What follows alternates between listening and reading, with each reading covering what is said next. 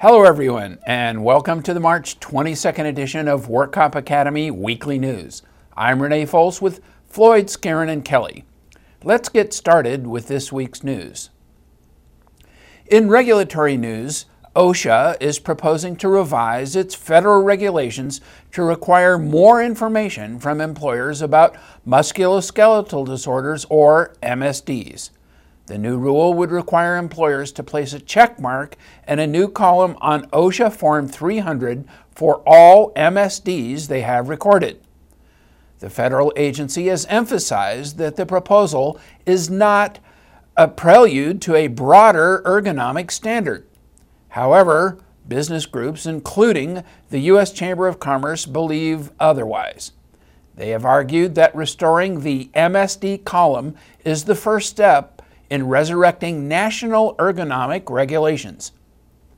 Prior to 2001, OSHA's injury and illness logs contained a column for repetitive trauma disorders that included noise and MSD, which was deleted in 2003. Comments on this new proposal may be submitted electronically at the federal rulemaking portal. Also, in state regulatory news, a recent report from the RAND Institute claims that the California workers' compensation insurance market still needs improvement. The RAND study shows that many of the same incentives, institutions, and regulatory practices that contributed to the market volatility and insurance insolvencies during the past 15 years remain in place. The key factors that drove the unpredictable market and led to insolvencies were inaccurate claims cost projections, policies priced below projected costs, inadequate reserves to cover claim costs, and many more. Because insurers did not accurately estimate future claim costs, they priced policies too low and collected insufficient revenue to cover future claims payments. The RAND study suggests improved legislation with more explicit language and providing the WCIRB with more comprehensive data on workers' comp claims. RAND also suggests that the Department of Insurance implement more pricing discipline and make more information available to the public. Finally, the report noted that the National Association of Insurance Commissioners risk based capital system, which specifies how much capital an insurer should hold and what regulatory actions should be taken if the surplus falls below the target, should be improved. Lee Pearson of Rancho Murieta and Bruce Wick of San Bernardino have been reappointed to another term with the WCIRB by Commissioner Poizner. Mr. Pearson, who has served on the committee since August 2009, is being reappointed to a position representing organized labor.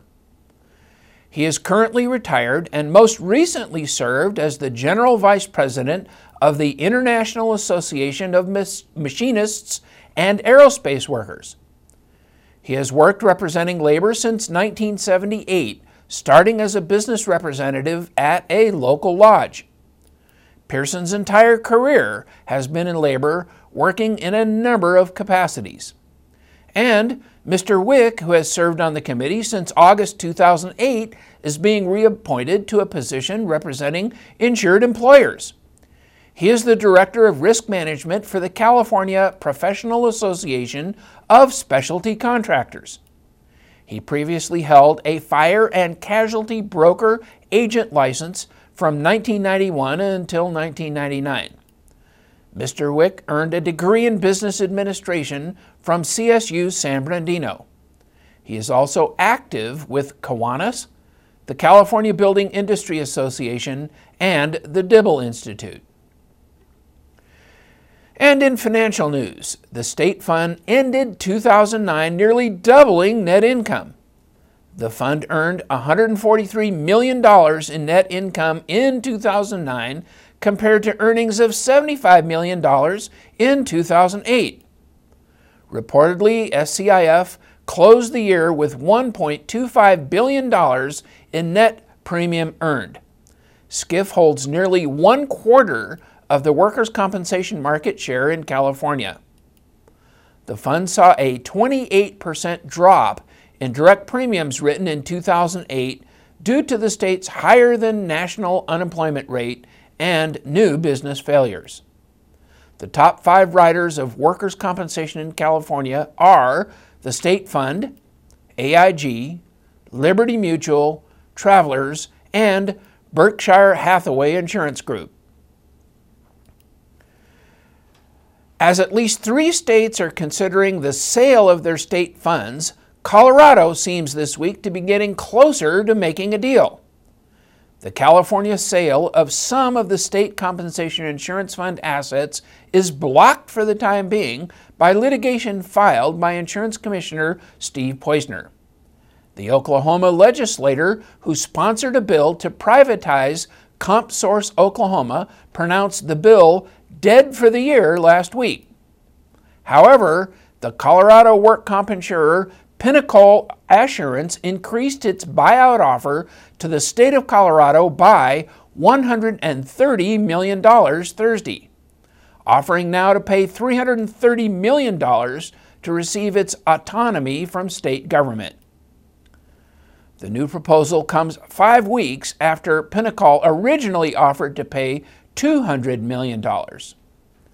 A Morgan Stanley study indicated Pinnacle's worth as being between $304 million and $376 million.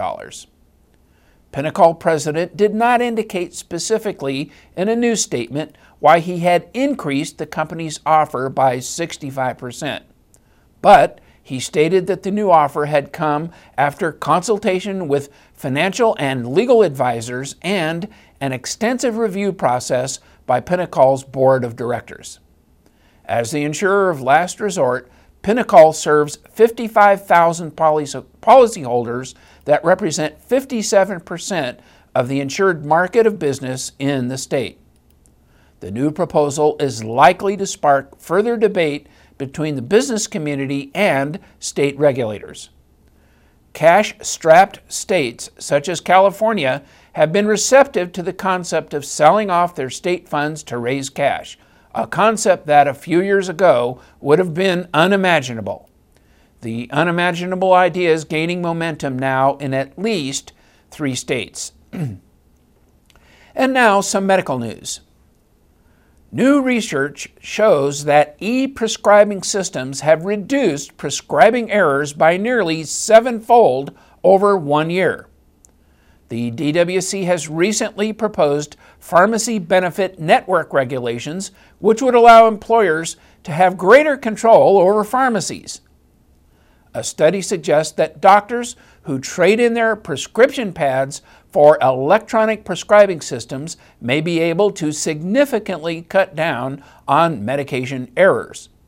Errors include mistakes such as giving patients the wrong dose, the wrong duration of use, or incorrect or missing usage directions. Electronic prescribing has been widely seen as a way to improve efficiency, save money, and cut medication errors. It will help cases where a pharmacy dispenses the wrong drug due to a doctor's illegible handwriting. The systems also typically provide doctors with a drug's allergy warnings, potential for interacting with other medications, and other information that could help prevent adverse effects. Researchers focused on a dozen small practices in a largely suburban and rural area of New York. According to their report in the Journal of General Internal Medicine, half of the practices adopted e prescribing systems.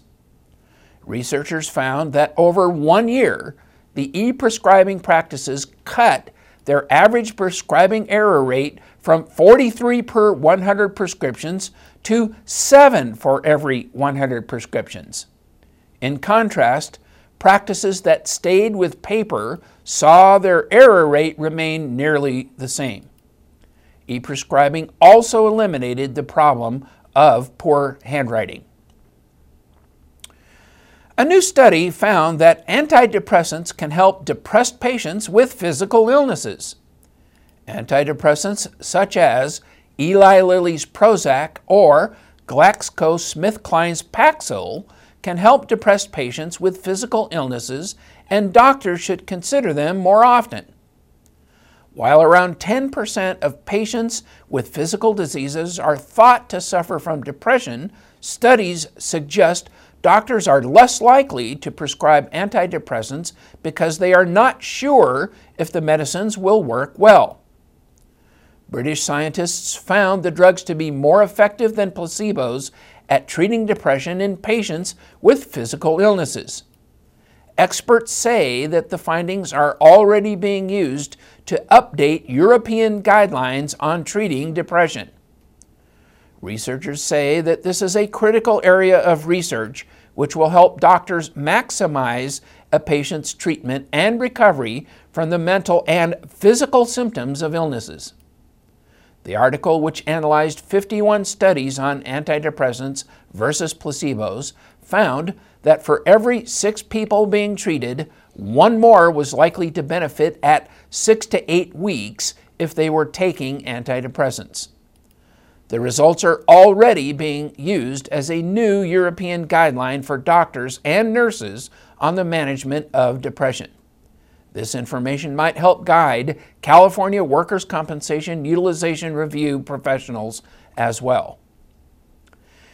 And in litigation news, America, American International Group has begun sending out subpoenas to competitors in an ongoing and bitter legal dispute, hoping to prove a racketeering claim against those competitors.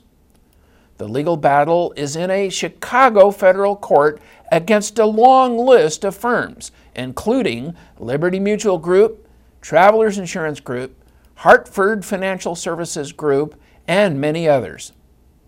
The litigation stems from those companies' lawsuit against AIG for what they claim was a history of underreporting work comp premiums to the National Workers' Compensation Reinsurance Pool. The original lawsuit brought against AIG alleged that the other companies had been cheated because AIG wasn't reporting its honest share of premiums. AIG contends those competitors also engaged in underreporting premiums and conspired with each other to harm AIG. An AIG spokesman stated that certain competitors continue to wage wasteful litigation against AIG while refusing to reveal how much they and others may have underreported workers' compensation premiums. AIG claims it has no choice but to issue subpoenas to discover this information and has been given permission to do so by the court. And in other news, the CWCI released a new industry scorecard analyzing 23,000 work comp injury claims filed by workers in the state's trucking sector.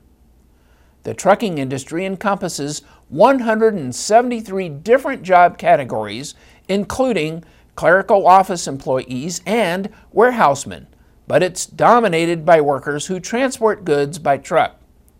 For the eight year span ending in 2008, the scorecard shows that trucking industry workers filed just 1% of all California job industry claims. However, because of their high average cost, these claims accounted for 2% of the state's workers' comp benefit payments. Notably, those proportions were falling even before the state's economic slump.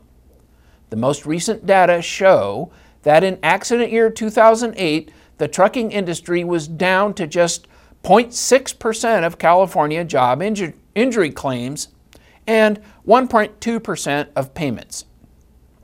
Reductions were likely due to ongoing shifts in the state's job market. The scorecard found that average medical and indemnity payments on the trucking industry claims were consistently higher than the all industry average. This pattern of higher medical and indemnity payments also was noted among older claims on which more fully developed data was available. The CWCI also published a new detailed report about work injury claims in the long term care sector. This is an industry that employs thousands of workers in nursing homes, homes for the aged, alcohol and drug recovery facilities, and other residential care facilities across the state. The scorecard, the last installment in a nine part series, reflects data derived from over 54,000 job injury claims filed by long term care workers for job injuries aggregate medical and indemnity benefit payments on those claims totaled more than $561 million. The scorecard found that for the eight year period ending in 2008, long term care workers accounted for 2.4% of California's job injury claims. However, these claims consumed only 2% of the state's workers' compensation benefit payments. On the other hand, while average paid losses on long term uh, care claims have consistently remained well below the average for all claims in California, they have moved up sharply since bottoming out in 2005. That's all our news and events for this week. Please check our website daily for news updates, past editions of our news, and much, much more. And remember, you can subscribe to our weekly news podcasts and special reports using your iPhone or iPod by searching for WorkComp Academy in the iTunes Store. Again, I'm Renee Fols with WorkComp Academy. Thanks for joining us, and please visit us again next week for more news.